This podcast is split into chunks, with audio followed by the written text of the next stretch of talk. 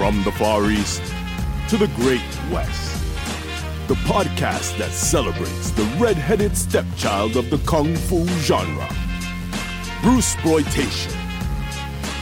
Welcome to the Clones Cast.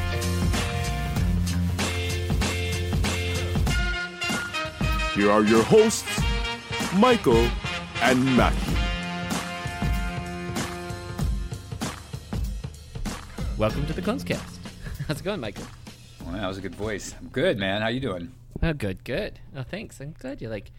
Everyone always uses the term dulcet tones. I'm not positive what that means, but you know, it's. That's like, is that like a radio deal or a probably podcast like, deal? Hello, welcome to the Clones Cast. You're caller number 5. Caller number 5. So we had another unintentional long break, and my apologies right out of the gate. Oh, mine too. Actually, I think you were like really kind of hounding after me. We had decided on this movie a while back. I think we back when we did the last episode, and then I think we both watched it, and then we found ourselves having to watch it again just because we totally delayed it so long because I was so cranking and busy and holidays. Yeah, and that stuff. So, I was looking at some of my notes. I was like, wait, what does that even mean? Yeah, I know. Well, hey, this is our first podcast for 2020. Yes, it is. Yeah, totally. And let's talk about this. So what we're doing is Bruce Lee, his last days, last nights. And during the time, we watched this a long time ago. It really has been. So normally when we record one of these, I reschedule with Michael 4 times before we get around to recording. So it's almost always me, the culprit. But yeah, this time Michael's been busy doing cool shit. And maybe we'll just start out with that. We're going to get into last days, last nights, but I wanted to ask about something that happened in between, which was the poster book. Poster book, yeah. We did the Indiegogo campaign, and we raised just enough money because I kept it a flexible, by chance, goal. So, which means that when the money comes in, whatever you get, you can actually keep. When you set a fixed goal, if you don't reach your goal, which we happened on another one of our projects just recently, they just send all the money back. So you just don't do anything because you just kind of assume, well, if I can't reach this goal, it's not going to be worth doing. But the book, I knew there was some wiggle room in case we didn't quite raise all the money I wanted. So we did it, pulled it together. I've just been busting my ass because I'm having to learn a lot about design and using the book design program. I've right, because you couldn't hire people. Yeah, exactly. Right. I had to go out and find a really inexpensive way to do a high def scan of all the posters, which we did. So that's all done, which is great. It was really kind of nice to just go through the storage unit and pull out all the old posters. And the sad thing is, though, a couple of them got just torn up. I was really bummed about it. I was going to ask, did you lose any? I did. Yeah, I lost one. I can't say I lost, but it just almost got torn in half, which was an old Fist of Fury 2 Chinese poster, which I really, really love. But, I mean, it's fixable. I'm just going to have to go to a place to have them kind of professionally restore it, maybe linen back it. And then, interestingly enough, is that the only other posters that got just trashed, and they all did, were the posters from Thailand. I can't even use the posters. I had all of them got. I think the paper is just was so thin and just so. I got one in there, one from from called Bruce Lee and I, but not this one. The one Unicorn Fist, okay. The Fist of Unicorn that. That Thai one came, which is a really nice one, actually. It's a really great poster. But the other ones I had, Dragon the Hero, got just torn to shreds. Damn. It was kind of a bummer. But, for the most part, I'd say it was 115 posters, and only about 3 of them got kind of just knackered. And that's the point, though, right? You continue to leave them in a box, and they're just going to keep deteriorating. So. Yeah, and many of they were that way when I got them. I mean, basically, that Fist of Fury 2 poster was pretty beat up, so I should have thought a little better about it, like trying to run it through the scanner at the time. But you know what I mean? It's part of it, whatever you're going to do. But it's looking good. I'm really excited about it, so I'm just trying to crank through it and get it all together so we can get it to the publisher and get it out to all the eager investors that put up some good money. So it'll be fun. I'm good. I'm happy with it. I mean, it's an exciting project, and it's sort of like, it's great. I'm going to probably even take, now that I'm not really, I don't look at myself as a collector per se, a curator in some ways. Like I get things and I I try to hold on to certain ones that I think are really interesting or maybe nostalgic for me, et cetera, or valuable or whatever. But for the most part, I don't just want a stack of posters sitting in my closet, you know, that I pull out every couple of years. So I'm going to probably end up selling a good chunk of them down the line. But we are going to keep, you know, I'm going to keep a number of them just because when we do our film festival tour for the Bruceploitation documentary. Oh, how cool would that be? I think we'll probably take the posters with us to all the festivals so we can put them up, and it'll be cool. Oh, could you imagine, like, think of the ones you're even thinking of selling as you go through like that kind of book tour, just be like, hey, you want a 1976 poster from X? Yep, yeah, exactly. Yeah, no, so it's really cool. And it was kind of fun going through them, too, because I realized sometimes I had copies of ones. I've been doing it so long that I'd rebuy posters I had. Like, I had a Dragon Lee versus the Five Brothers original Chinese posters, but I had two of them. And I was like, I had two of these? It's like one of my favorite posters. So, That's so cool. It was good. It was just kind of nice just to go through them, and now I've got them all chronicled and this is helping you organize, too, I assume. Yes, very much so. So that's really cool. And then... we've been working on getting all the deliverables for the Dynamo disc coming out, including the supplements and the commentaries, which you're working on, by the way, which is great, having you involved. I'm excited about that. Yeah, it's a fun one. I mean, there's two versions on this disc, so it'll be nice because there's both the full-fledged, 90-plus-minute version and then the cropped TV version. So exciting. All right, well, let's get into the movie. We usually save all the news for the end, and I would like to touch, just remind me when we get there to the end, about the Indiegogo for the fingers. And Got it, yeah. What we can do there. So this was, I was introduced to it by you as Bruce Lee, His Last Days, His Last Nights, 1976. See Bruce Lee, His Last Days. Now, after a worldwide 6-year talent search, Lee Shushen portrays Bruce Lee in Bruce Lee, His Last Days. See the action, the excitement, the truth about Bruce Lee, His Last Days. See how he lived, how he died. Now, the Bruce Lee you remember best. Don't miss Bruce Lee, His Last Days. Rated R from World Northall. The Wikipedia is Bruce Lee and I. But there's a second movie called Bruce Lee and I, which was like nobody. Fist of Unicorn. Right. Yeah. So this one is still also called Bruce Lee and I, according to the interwebs, but not necessarily. Yeah. So who is Bruce Lee and I was the original title, and it was also I Love You, Bruce Lee was another original title. Which I think I've seen that. Yeah, what's funny is this one. I don't know if this is true, and I guess we'll get there. It has all the people you think that's in it: Betty Ting Pei, Danny Lee, but Unicorn Chan, according to Wikipedia. Did they mesh the two movies together? That's what it is. It's funny because Betty Ting Pei was actually on the set of that movie. A lot of the notorious footage of Bruce Lee that was used in the other Bruce Lee and I film, because they would stick in clips of him doing the choreography because he was helping his buddy out on the set. Betty Ting Pei is there in a lot of those shots, so it's kind of funny how that worked out. Really yes, that's what it is. They're meshing them together. I gotcha. Okay, so who's Lo Mar? Have we run into him yet? No. This is kind of his only Bruceploitation. He actually did an incredibly good kung fu movie later after this, a few years later, called Monkey Kung Fu from 79 to 80, something like that. He's done a couple of martial arts films, but most of his stuff was melodramas. I think this was the first time or maybe the second time he'd done like a quote unquote fight film, even though it's still much more of a melodrama than it is a fight movie. But he's a writer and a director, and he's done a little bit of acting, but I think it was just more earlier in his career. Like a lot of these guys come out of the acting, He thought he had the world in his hands. He's like, I got Betty. I'm making the movie that explains what happened. Yeah, the propaganda film. I'm telling you, it is. It's crazy. Yeah. It's all about. It's about so many things. It's about let's respect Bruce. And she didn't do anything wrong. It's sort of an OJ movie, and then yes, right, yeah. And then it just it has also the stuff that Bruce Lee loved, like the let's not have Chinese hating Chinese. It's a very nationalistic film. Yeah, I mean, there's definitely. It's so funny because the Shaw Brothers was always trying to lure Bruce away from from Raymond Chow and Golden Harvest, you know, and then towards the end of his life, excuse me, he was getting close to doing that. You know, that's why those pictures you see of Bruce Lee in those outfits where he's like dressed in these Chinese garb and looking like Zatoichi and all these different martial arts heroes. I think it was during Enter the Dragon, he slipped off and shot some of these like test shots that were possibly going to be for Shaw Brothers. God, so it's funny that they, yeah, no kidding, huh?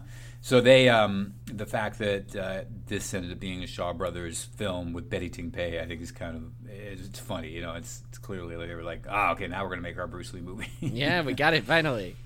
Yeah. Well, this one starts out weird. The timeline across it. So you told me already that there's an actual Chinese version, which I would have preferred to have watched.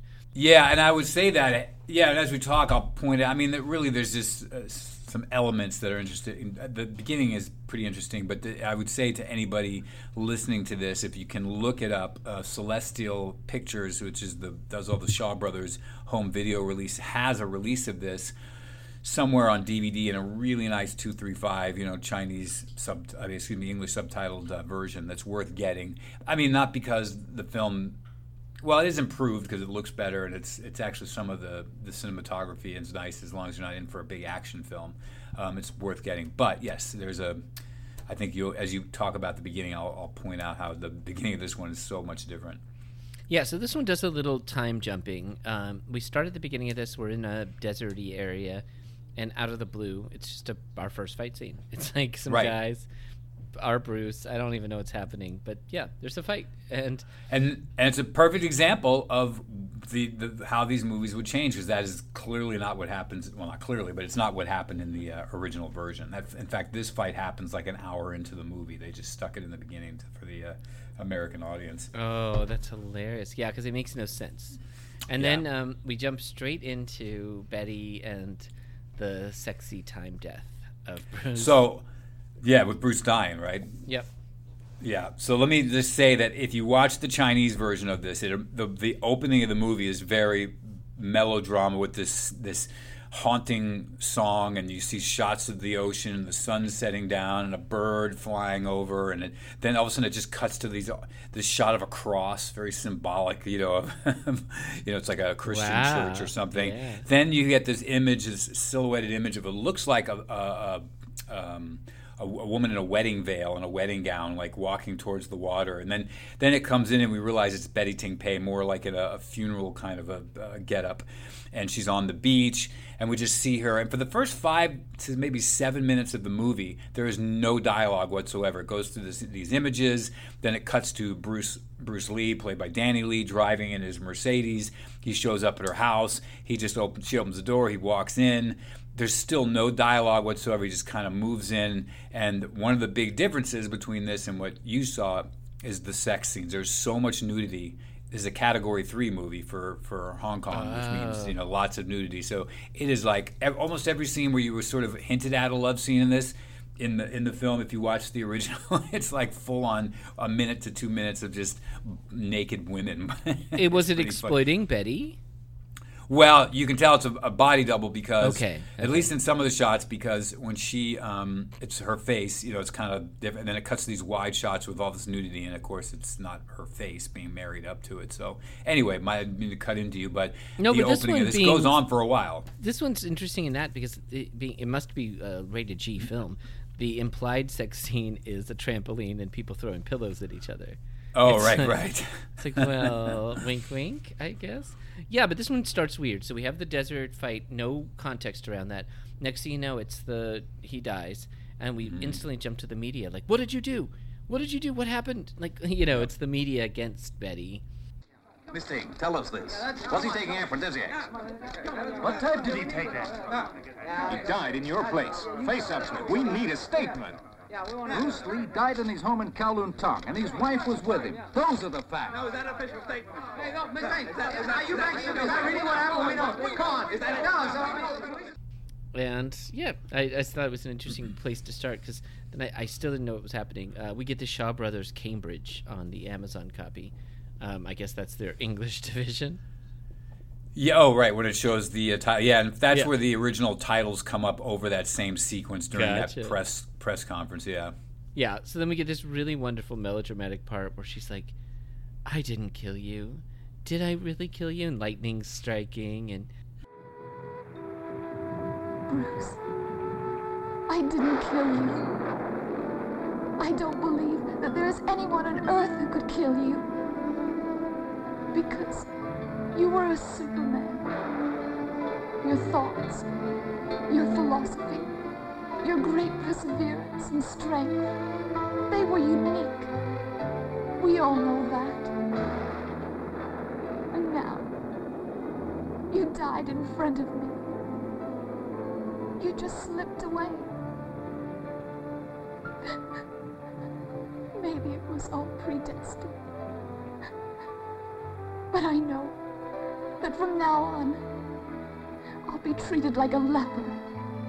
I'll be cursed. I'll be insulted.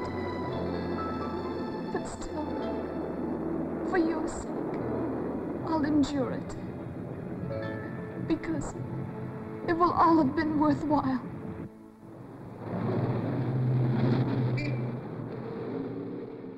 Yes. Which we've had in a few of these movies where when we're sort of referencing Bruce's passing, we're always getting the lightning storm. Yeah, and the creepy weird house, like the one, this one where he died in it. It was very similar to another one we watched, the one where there was like a poster of real Bruce Lee on the wall. It's just that it felt like the same layout. It's kind of right. Creepy. It might just be it's also totally tied into the 70s, so they all look like 70s flats. I don't know. It's weird. But yeah, exactly. It's all this mourning because this is a biography. We were to start with, Betty, what did you do? And then she's like, did I? I don't think it was me. And you know what I want to point this out because otherwise I might forget later is that what's weird about this movie, and you would take this in the hands of an auteur, it would have a whole different meaning. But you notice that when he dies in the beginning, they do it again at the end, but it's a totally different scenario. It's like we see him dying in two various different ways. Like Betty's becomes the unreliable narrator suddenly. It's almost like they're killing their case. If she's trying to do a movie about this is what really happened, you're going, well, you kind of gave us two different versions of this anyway. It's it's like in one you're in the shower and you come out and he's already dead, and the other he just jumps up in the middle right after sex and starts spinning around with his headache. You know. I would say importantly, I think what they're trying to say is, and I hate to be vulgar here, but having sex with Betty Ting will murder you. Like that's really, it's all about sexy time with her. We had that in other movies, you know. Right. I mean, that was kind of even, and it's ironic that she's so involved in this. She's the scorpion. Yeah, she is, and she's almost kind of. I mean, even though the whole point of this movie, in a way, is to say I didn't kill him, which we get to at the end of the movie. But you're right; it's almost implied, regardless. That every time he dies, it's right after he's breaking his vows to his Westerner wife, who doesn't exist here. Yeah, exactly. I think there's a line like, "Oh, but you're married," she says at one point. So it's not like he's single. That's true. It's just enough that you know he's an adulterer, and maybe that's what's killing him too, according to so then they really try laying it on thick. So goes to the grocery, here's women gossiping, there's a bunch of guys for whatever reason they're covered in like black makeup, like they're chimney sweeps, and they're out in the road, you know, catcalling.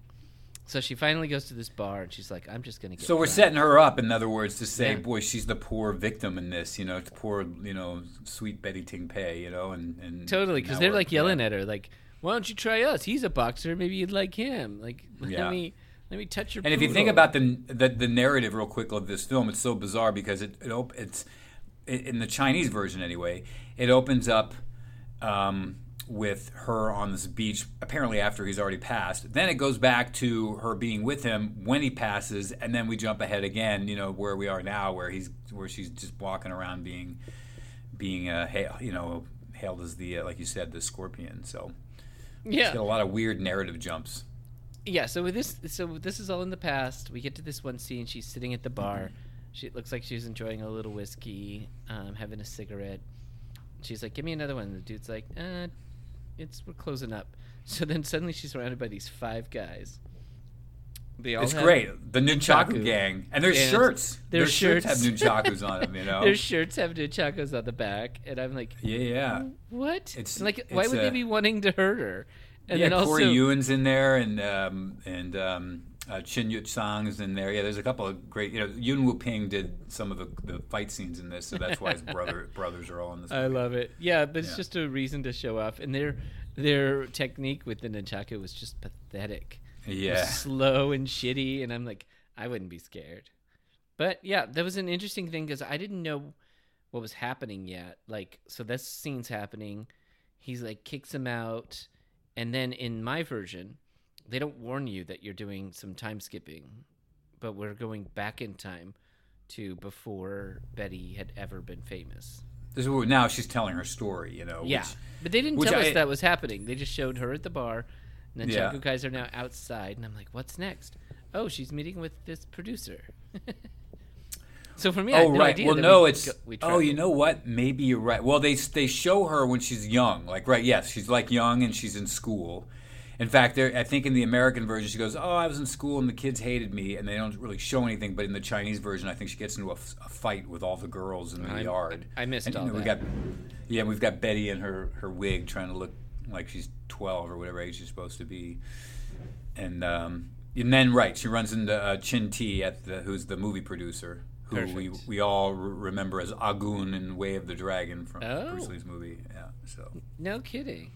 Yeah. I love it. Now, go ahead, because there's an interesting little thing that takes place in the Chinese version as well as you go through this. Okay, yeah, this is an important part because, you know, he's like, I can make something out of you. You're beautiful. You're hot. It's cool. And she's like, yeah, well, I won't ever do anything bad because she's like, they're trying to set it up that she's just this really innocent, chaste, you know, but she's, yeah. So instead, he drugs her and takes pictures of her naked. Which again, the Chinese version goes, you know, they go on with it a little bit. You know, you get all to see all the shots. Oh, interesting. Yeah, because it was all implied in this one. This is a very, very clean version. Yeah, so they just kind of jump back to her meeting with him again. It's like, yeah, we want you to be a stripper at this club, and she's like, no, and he's like, well, look at these pictures. If you don't do this for me, I'll put these all over town. Yeah. So in this version, it's funny because she's just obviously after that, she's just going to kill herself. And something that's not explained ever is we get this blurry candle with the yellow light on it. And the blurry candle starts talking in the ghostly voice. No, Betty, you deserve to live. One day you'll find love and happiness. And she's like,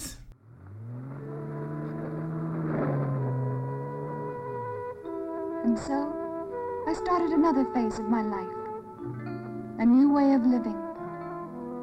I lived in a world of rich men and great luxury, but still, the man I couldn't forget was the one who helped me that night. That helping hand marked a turning point in my life, but still, who was he?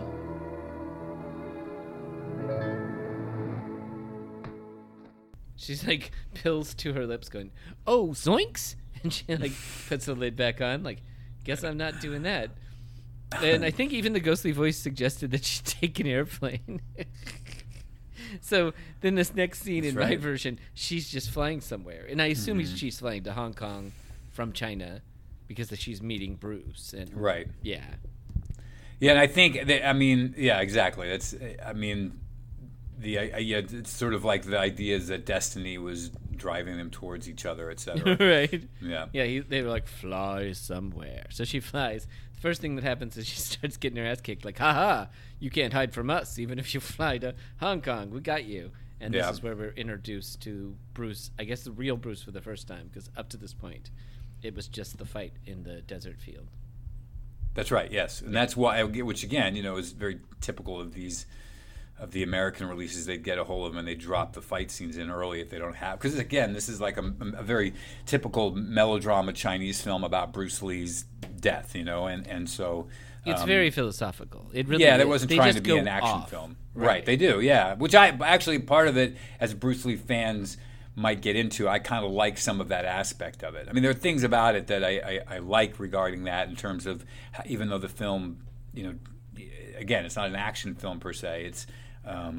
It does have when you can step back and not attack it for being, you know, complete propaganda. It's got some interesting elements regarding Bruce, etc. Right. It's like we've got these monologues, and the point of these monologues is to make it seem like that we understand that Bruce was actually kind of a saint. Yeah. And that the world's complicated, and love comes in many places, and all the other shit that they throw in there. But yeah, you know, we might even want to say at this point we should just mention a little bit about Danny Lee, who's playing Bruce Lee. He's like our, you know, he's going to be our, you know, anybody who saw, you know, the Killer, John Woo's film remembers him. So is he from that? Because I know the Killer well. Yeah, he's the lead. Okay, with Chow Yun-Fat. Yeah. He's the other. Yeah, he's the brother or you know, best friend / enemy, right?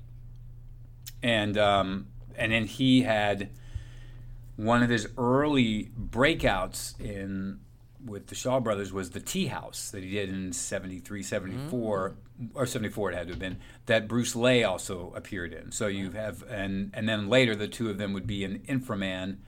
Inframan is the sort of Chinese version of Ultraman. Both Bruce Lee and Danny Lee once again were in that film. So Danny Lee was getting his start at the Shaw Brothers, and here's his one...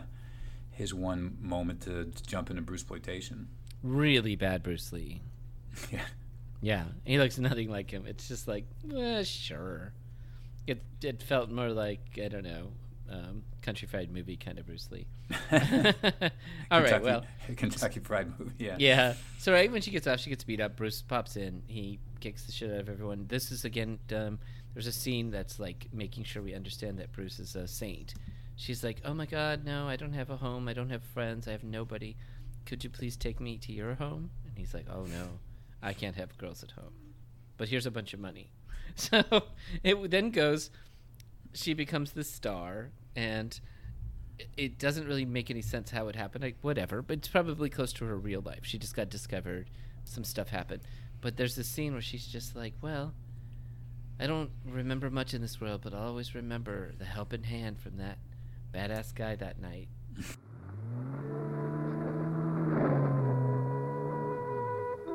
And so, I started another phase of my life, a new way of living. I lived in a world of rich men and great luxury. But still, the man I couldn't forget was the one who helped me that night. That helping hand marked a turning point in my life. But still, who was he?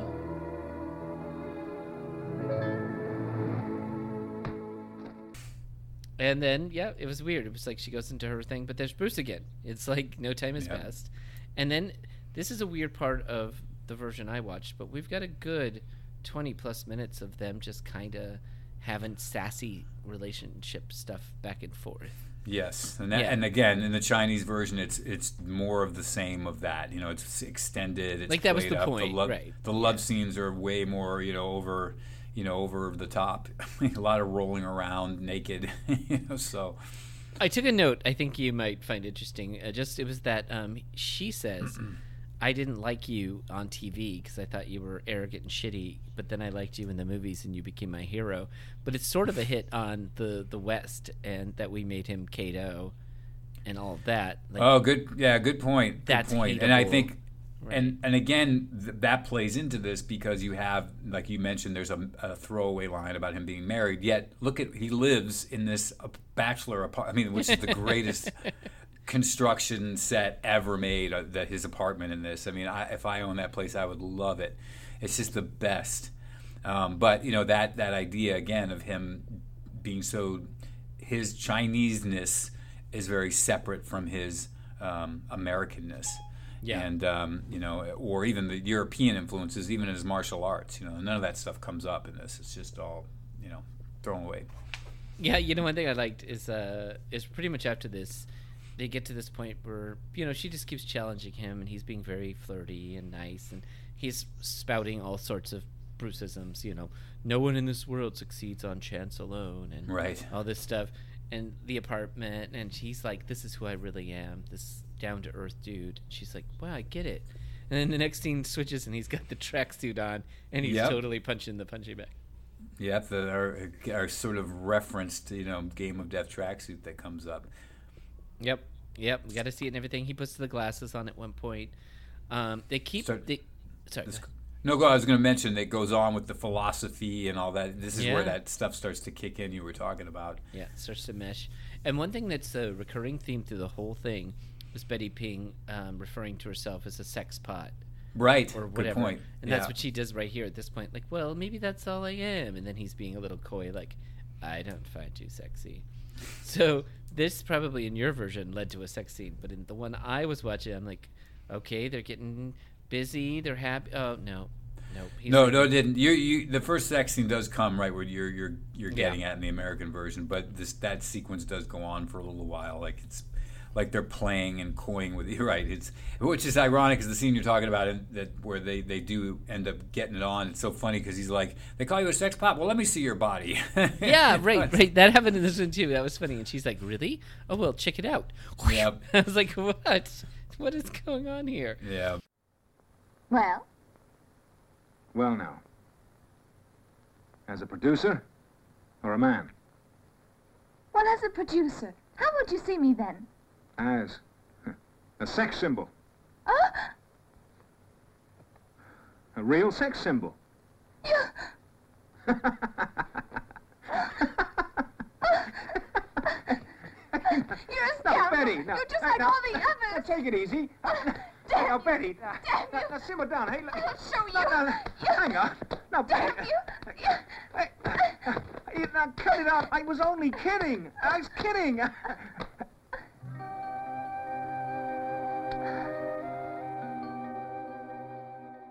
Yeah, which is so. And of course, in all of these things, I don't know why this scene has to come next. But a random stranger has been sent to Betty's residence, and right away, the American guy. Yeah, he's like, hey, I heard you're cool or whatever. And then it's like, oh, I guess now I'm gonna rape you. Yeah, she's in a bathtub or something. Yeah, exactly. So of course, Bruce has to come in, stop the rape. But then he's pissed at her because he didn't know it was straight up rape. He thought it was like, you guys. You like to be raped by him. Right. She's like, what? I don't know who that was, how he got in here. Yeah, it was a weird scene. And it's sort of, they're going back and forth with them to show that they didn't have some perfect relationship. It was like very human and I don't know. You mean her and Bruce? Yeah. I feel like they're trying to show like a relationship issues between loving people. Mm-hmm. And they just happen to have the attempted rape and then other random shit that they argue about because they argue after that for a while. Speaking of the attempted, we have a later scene with the Bruce Lee character doing that to this random girl, even he's right. Yeah, it's a very strange sort of. I find the film itself to be really interesting how they portray or look at Bruce Lee. How they're, and even Betty Ting Pei. Because on the one hand we're portraying her as this woman, reluctant mistress who's more concerned about her own life and career than maybe being a star-hounding, meal ticket type of thing with Bruce. But at the same time, in real life, for instance, that she apparently had persuaded Run Run Shaw to shell out like $20,000 for 20 dresses, which was like 10 times more than Shaw had originally offered to Bruce Lee to even be in his films, So, but then we also see her as a gambler, and it's like an addict, So it's kind of interesting. I mean, when you watch it from just that standpoint of where a lot of these films I find interesting is how they perceive or look at Bruce Lee and maybe the relationships he's had. That's kind of another interesting original take on it. Original to some degree, but it's interesting.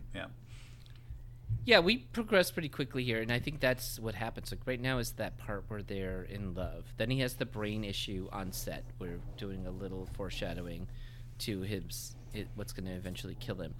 We get like 20 minutes of them just flirting, talking, having a good time. Finally, he's like, "I'm going to get you in my movie." So he goes and demands it. It's like this really big deal. There's this club scene where she's singing, and Bruce is a drunk asshole, and he's actually, in this particular case, he's doing the classic thing. The doorman's trying to keep out a Chinese couple, and he Bruce says in a moment that he's sick of the Chinese despising Chinese, so he manhandles a few people, and Yeah, this is like sort of how as the relationship goes. Betty's singing, they're doing movies, whatever. We finally get to the real implied sex, which was the trampoline bed with the thrown pillows, which was really weird. It goes into this soft music, and it switches between two scenes of them like embracing each other. She's got a bra and they're both dressed enough, not a big deal, but they're still embracing. And then it's them jumping on their trampoline bed, throwing pillows. So I know, like, the slow motion deal, and yeah.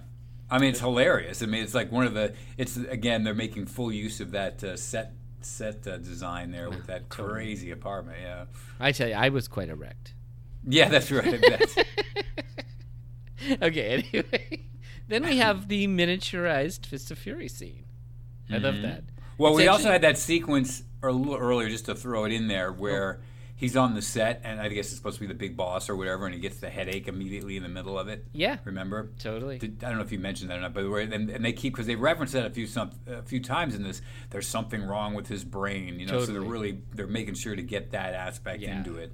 And also, I should mention, which in the Chinese version of the film, in the beginning, when the sequence before the credits, when he dies the first time in the movie, where there's a sex scene which you don't see in your version, they've got him like smoking weed, I think, in the film. So it's like he's like smokes in this, he's smoking weed, he's drinking. I mean, he's little just, mad ganja. Oh yeah, exactly. So, anyways, but yes, on to the Fist of Fury. Yeah, the mini Fist of Fury scene. I liked it because it was really close to the original, just smaller and a little different. But I liked it. It was a good action scene. Yeah. Yeah, it's definitely the standout fight scene in the movie, I would think, which is a movie within a movie, but it's totally. It actually is kind of cool, yeah.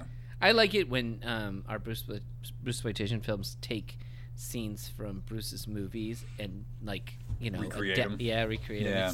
It's fun. That's one of my favorites. I liked it too. Okay, so we end that scene, and he comes back. He's ready for a little more Betty love, and Betty's moved away. So the reason that this happened, I guess this needs to create this shift. We don't know why she left. They never actually explain it. In fact, even at the end of this one, he's like, I thought you loved me. We were having such a good time. She just leaves, but it leads on to him being mad. So we get this workout montage, more trampoline.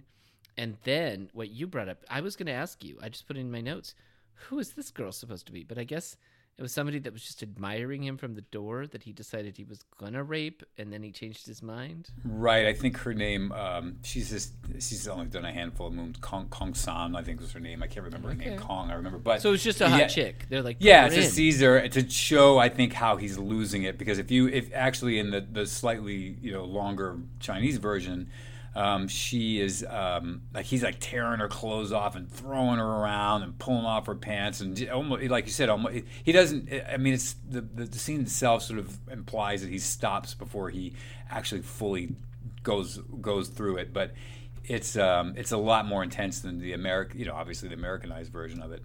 And where would they even come up with that? It's like, yeah, that's part of Bruce's lore. He used to love to rape a chick on set. Yeah, I know, exactly. Write that down. Put that in the next thing. No, I don't have any proof. Fuck you. Anyway. Yeah, so I didn't know who that was. That was a weird scene. There's a great speech that follows this with all the movie execs. Like, Betty is the gateway drug that's ruining Bruce. I'll put that in here right now. Spends his time fighting and getting drunk. Refuses to listen to any of my instructions. He's gone too far. He says he isn't feeling in the mood. I don't know what's wrong. I think he's got some sort of problem with that Betty Ting. His family, his career, everything. He doesn't seem to care. How can he do it? Get him mixed up with that girl. Lolly. So she owes you 3 months' rent, does she? All right. I'll arrange with my secretary tomorrow to let you have the check for the full amount immediately. Yes, all right. Sorry. The gateway drug. Yeah, it was very funny, but it goes to show that all of the people, like, as far as you see, he's already demanded she be in the movie, so they're thinking she's bringing him down, and now she's moved, and he's angry, and he's drinking all the time. They bring up, so we finally switch back over to Betty and the gambling addiction. Mm-hmm. Yeah. Yeah, and the idea, and a lot of this comes from the fact that she was apparently going to be in Game of Death, so that's where all this is spilling from, the idea of his next movie. And the gambling addiction, I guess it's just to show how low she goes, but in the same respect, you said it earlier, like, whatever, she may have owed some people money. You think these old guys that were at the gambling place were meant to be like the Shaw Brothers or something? Yeah, it's a, I mean, well, I don't know if they would portray themselves as that, but, you know, right. It could be. I mean, obviously we get Lo Wei and Raymond Chow characters in this, but... okay, that's fair enough. Yeah. Well, I mean, cool. Again, you know, he's dealing with, during his lifetime, he's dealing with Golden Harvest rather than the Shaw Brothers anyway, so... Right. Yeah. Yeah. Well, okay, so she's the gateway drug. She's gambling. She's being berated by her manager. A really funny scene. She offers up even more stuff. It was really long, but they're really just trying to paint this picture that she's now troubled because of Bruce and all the stuff. But she just tries to escape, so she runs away. They chase after her. They get her. They're about to go ahead and, I guess, beat the money out of her, and Bruce is back. Bruce to the rescue. Yep. And our kind of our final fight of the movie. Yeah, which is weird, because so he shows up, and then she runs away, and we get our car chase, too. I'm like, wait, what? And, yeah, that was funny. So there's this great scene where, in my version, and it feels like it's missing so much stuff. So she escapes for some reason, creates this car chase between Bruce and Betty. Bruce is now chasing her down a beach. Right. And she's not very fast, so it gets her by the arm. And then he starts yelling at her, "Why did you do this? Why did you get involved with all these gamblers?" Then he just starts beating her in the face. Slapping her up. I'm like, wait. I mean, I just love to go back. Old school love right there. Totally. Totally. That's what I was thinking to myself, too. Like, you couldn't really go back in time and be like, maybe we should leave out the part where the lovers are beating each other, or in this case, him beating the fuck out of her. Whatever. But, yeah, it was funny. So then they make up. He promises again to put her in the movie. And we get to our big final sequence. The death scene, the re-death again. Yeah. So this is like split between two scenes. Parties going on. There's even somebody that's like, I thought Bruce and Betty would be here by now, and they're like, they'll be here soon, you know. It's this great scene because it's just fucking with the audience. My brain was like. He comes in and he's like, yeah, sorry. They'd never want somebody as shitty as you in one of my films. She's just like, well, I guess that's it then. Go ahead and just leave me here and I'll just die and blah, blah. And he's like, nah, just kidding. You totally got the part. Let's go to the party and I'll get you to sign the paperwork. which I think is kind of interesting because I wouldn't be surprised if that's being pulled from some reality because apparently about his personality, he used to like play practical jokes on people all the time. So I bet at one point she said he probably did something like that too. Betty was relating it in real life. Yeah, I love that. So, the party's going on. She comes out. She's just got out of the shower again. Perfect. She looks good. She's wearing her evening dress. I'm ready to go. He's... Headache. Yep, super brain thing. Dead Bruce Lee. Bruce? I'm ready. Oh, I'm sick. Bruce! What's wrong? Bruce! Bruce! What's the matter? Bruce! Oh. Bruce! Bruce! And this, unexpectedly, then we just back to the modern day. She's in that same bar. Where she's been telling the story to the bartender. I didn't get that until right now that you said that she's been telling the story to the bartender, because he's just like, leave. He wasn't like... Tell me what's going on in your mind, sweet lady. Yeah. So I get it. She's been telling the story. There's even not to cut you off, but there's she is telling her story, and we see her when she's a young girl, and then she becomes a movie star. There's actually within the Chinese version, I think there's a moment. It's been a while since I've seen the whole thing, but there's a moment where Bruce Lee's talking to her and tells a story about his childhood at one point. God damn it, Michael! I'm not watching it a third time. I'm gonna assume. No. Yeah, don't. I mean, maybe down the line it's worth seeing, but yeah, don't worry about it now. I'm just kidding. I will look back and see what I missed there now that I know where to look for the cues. But I was just like, oh yeah. Anyway, so I'm like, oh, we're back at the bar. I didn't care a lot, to be honest. I'd kind of gotten the whole story. But then this dude, of course, kicks everybody's ass. He kicks the ass of the Nunchaku gang. Mm-hmm. Yeah, which is kind of funny, like the old school bartender. You think he's just sort of, Is he anybody? I can't remember who he is. Okay. He's, I can't remember. I bet he is. He's probably somebody hooked up with Yuen Woo-ping who brought him in to do the sequence. But it's kind of an interesting moment because it's the idea of the hardworking proletariat that comes along, beats up these young thugs that are all like they're like the fanatics, they're the Bruce Lee fanatics with nunchakus on their shirts. Good call. And we're gonna kill Bruce Lee, Bruce Lee's murderer, or beat up Betty Ting Pei because she killed Bruce Lee, and it's a nice beat at the end because he's like don't read everything that we want in the papers. If you want to respect Bruce Lee's, don't fight or whatever it was. Like there was a sort of message that he's giving to them at the end, and sort of like commenting on the fanatics at the time, Totally. Now you leave her alone. Do you hear? I'm telling you, she killed Bruce Lee. She didn't. We know that she killed him. No, he had an old brain disease. Why do you believe rumor? Why do you want to hurt? If you admired Bruce Lee, respect him. Don't slander him. Bruce Lee was a superstar, so respect his name. Yeah, in fact, I in my notes I just put respect the Lee, but exactly like respect the Lee. He's the wise sage, and dude that came in and it was funny. He was the one reminding us all, don't be mad about Bruce. Respect Bruce. And then she walks off into the dawn, the morning light, into the ether, and it's kind of the idea that the ending of it is her walking along that highway way up on the top, and all by herself as the cars are spinning around her, and she's getting lost into the Hong Kong skyline. Have you been up there? There's that area they filmed it in this. I know it's also definitely in Black Dragon's Revenge, but it's that high area.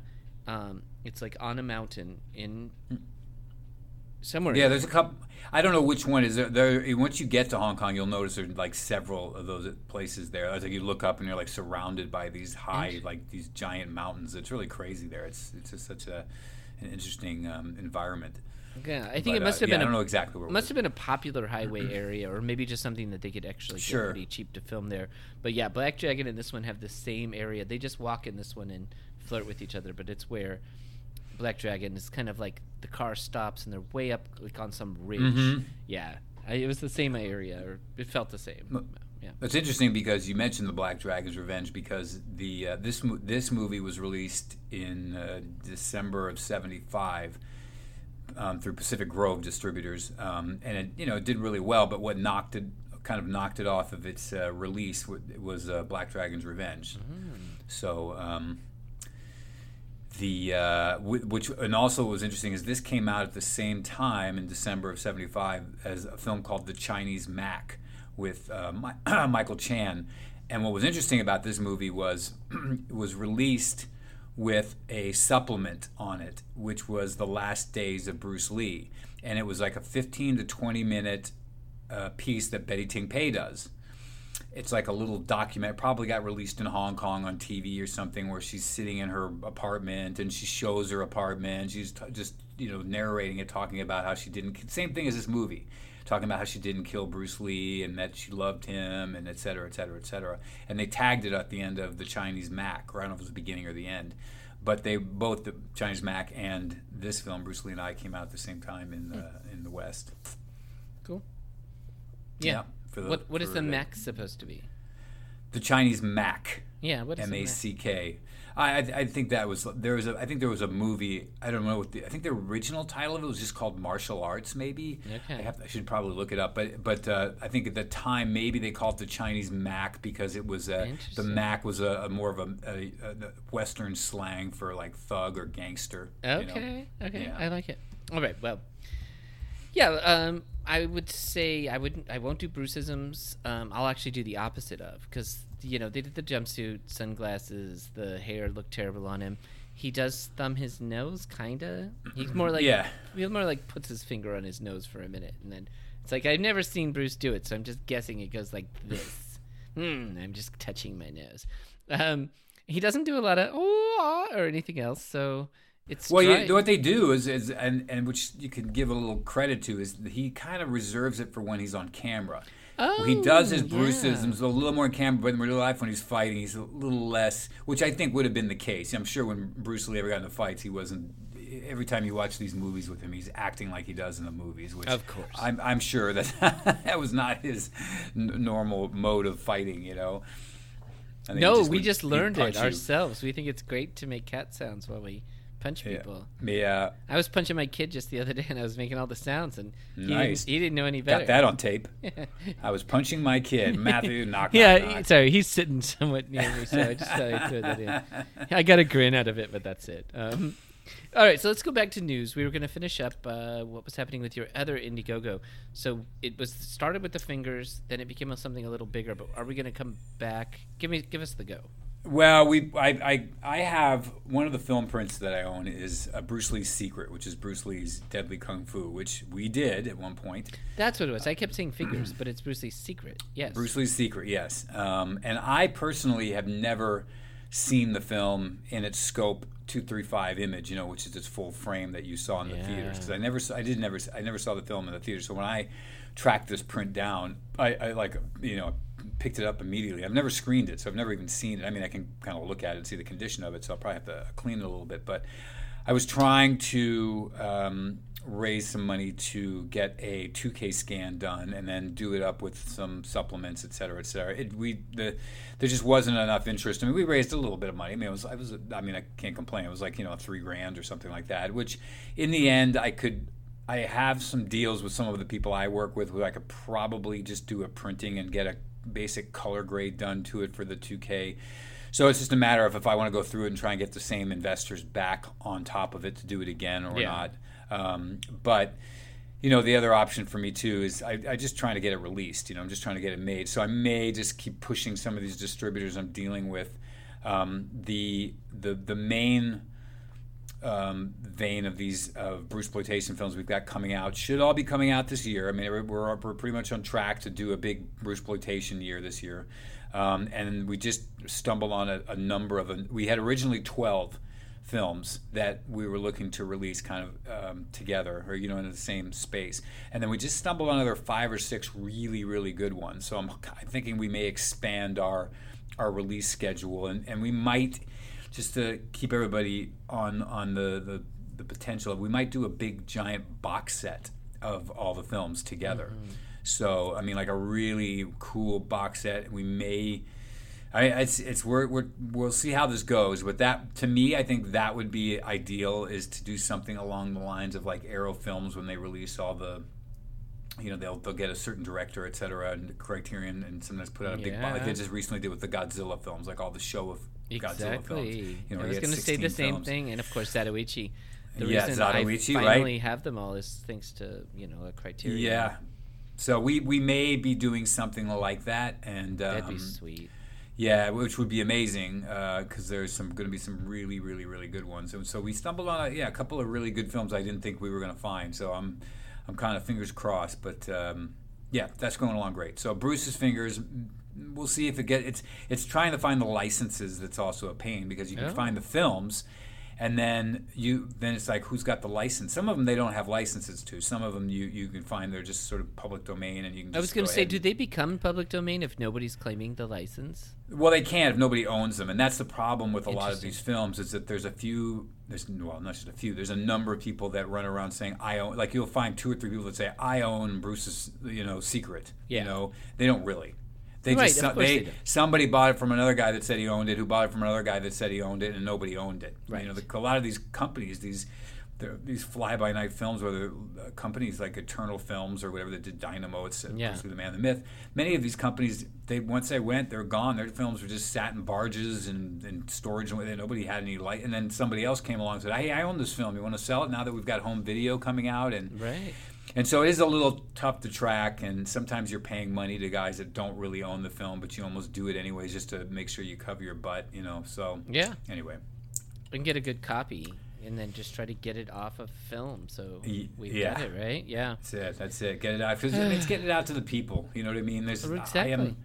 I'm not collecting these films just to sit around and hold them. I want to get them out and released. Everybody gets to see them and have them. And, Yeah, I love that. And we've said it a bunch of times. If we would see better versions of these things, they'd be way more respected than they are. Nobody wants, their hard work relegated to a really grainy, 4x3 YouTube video. Nobody ever intended them to go that way. I mean, some of them, I admit, they don't deserve to go past that level, but a lot of them do. This one would have definitely benefited from a better release than what I watched. So. Yeah, and which one? The one we just saw? Yeah. Yeah, well, I think if you look up Celestial Films DVDs, I'll check it out. You'll find it. And it's worth doing. It's worth you can find. I don't know if it's on Amazon. I think their region. I don't know what their regions are. I think they have a Region 1 release. So it should be out there. All right. Well, then I'll jump to phone number. Just to I probably have messages. I'll look by next one. So actually, before I even jump, you guys, I'll just give it to you really quickly. Call us and leave us a message that we can put on the air, or you leave us messages on Screen Mayhem. But we are 424-257-0344. So, give us a call and tell us what you think of this one. And in particular, what I was just going to ask Michael, what are we doing next? Which is going to come way sooner. It's way sooner. Why don't we? I guess what we could try and do is maybe let's do Dragon Lee versus the Five Brothers, since I brought it up earlier. Why not? It's an easy one to find. It's another one of those films I'm trying to pull together for an actual scope release of. So let's do that one. Cool. Yeah. Any other news you'd like to share? I mean, obviously, I think we covered. Just everything. Like I said, Dynamo will be coming out very soon. Ian Lee and myself doing a commentary on it, and of course Matthew here helping us with the technical aspects of putting that together, and a number of supplements. 2 releases of Dynamo. We've got the original 35mm print and a 16mm scope print that we put as an extra feature, so you get 2 versions of Dynamo, which is pretty cool. And we just always want to say, man, people get out there and buy these Blu-rays that we're putting out, because this is like a test run. If we do have 2, 3, 4, 5 of these and they're not doing really well, the company's not going to come. They're going to start calling me up, going, "All right, we're going to stop doing these." So let's just, all I can say to people is pass it along, let people know, buy them, so we can keep making them. Yeah, and I'll also throw out, I know a lot of you, we try to post a lot to Twitter, and Michael uses Instagram, and, some people just rely on what they hear here. If you go look at Grizzly Peak Films, I believe is exactly what it is on Indiegogo, you'll see whatever campaign Michael happens to be working on, because I believe, aren't you going to reboot one of them? Is it going to be I think so. We're going to keep them up. Yeah. We'll just keep trying. We're going to keep going out there and just doing it. I'm going to just use the crowdsourcing campaigns to pull some of these. Yeah, you know what? I mean, it's trying to get to everyone, right? Yeah, I just want to get them out. Some of these films nobody's doing. I mean, I've got 35mm prints of, the Deadly Silver Ninja, which is a great Dragon Lee film, that I haven't been able to get somebody to pick up and release yet, so I may try it myself on there. A couple other films too. So we'll be popping them on there, for sure. Just keep their eyes peeled, or look on the Bruceploitation Bible Instagram page, and you'll find the Facebook page too. Yes, and Screen Mayhem. Screen Mayhem. We'll put it right on there as well. Aww. Yeah, we got to make sure we're touching this from every level. But help us out. I think that's all. All right, man. How about you? Everything going to be okay? Everything's good? I'm rocking. The most exciting thing, movie-wise, I saw The Shining 35mm original print just about a week ago at Hollywood. Yeah, it was so good. It was so amazing to see it. Like, I'd never seen it before. I think they just did a Godzilla film there this week, didn't they? It's coming on Tuesday. We're doing Godzilla versus King Kong. One? Oh, God, I want to go out and see that. I know, I'm so excited. I've seen that since I was a kid. That's great. Yeah. So Dragon Lee and the Five Brothers, guys. Give it a watch if you already haven't, so you can keep up with us on the next one. And Michael, thank you. Yeah, if you've seen it, call us up and say something. Tell us something about it so we can put it on the show. Yes. Until next time. Brother.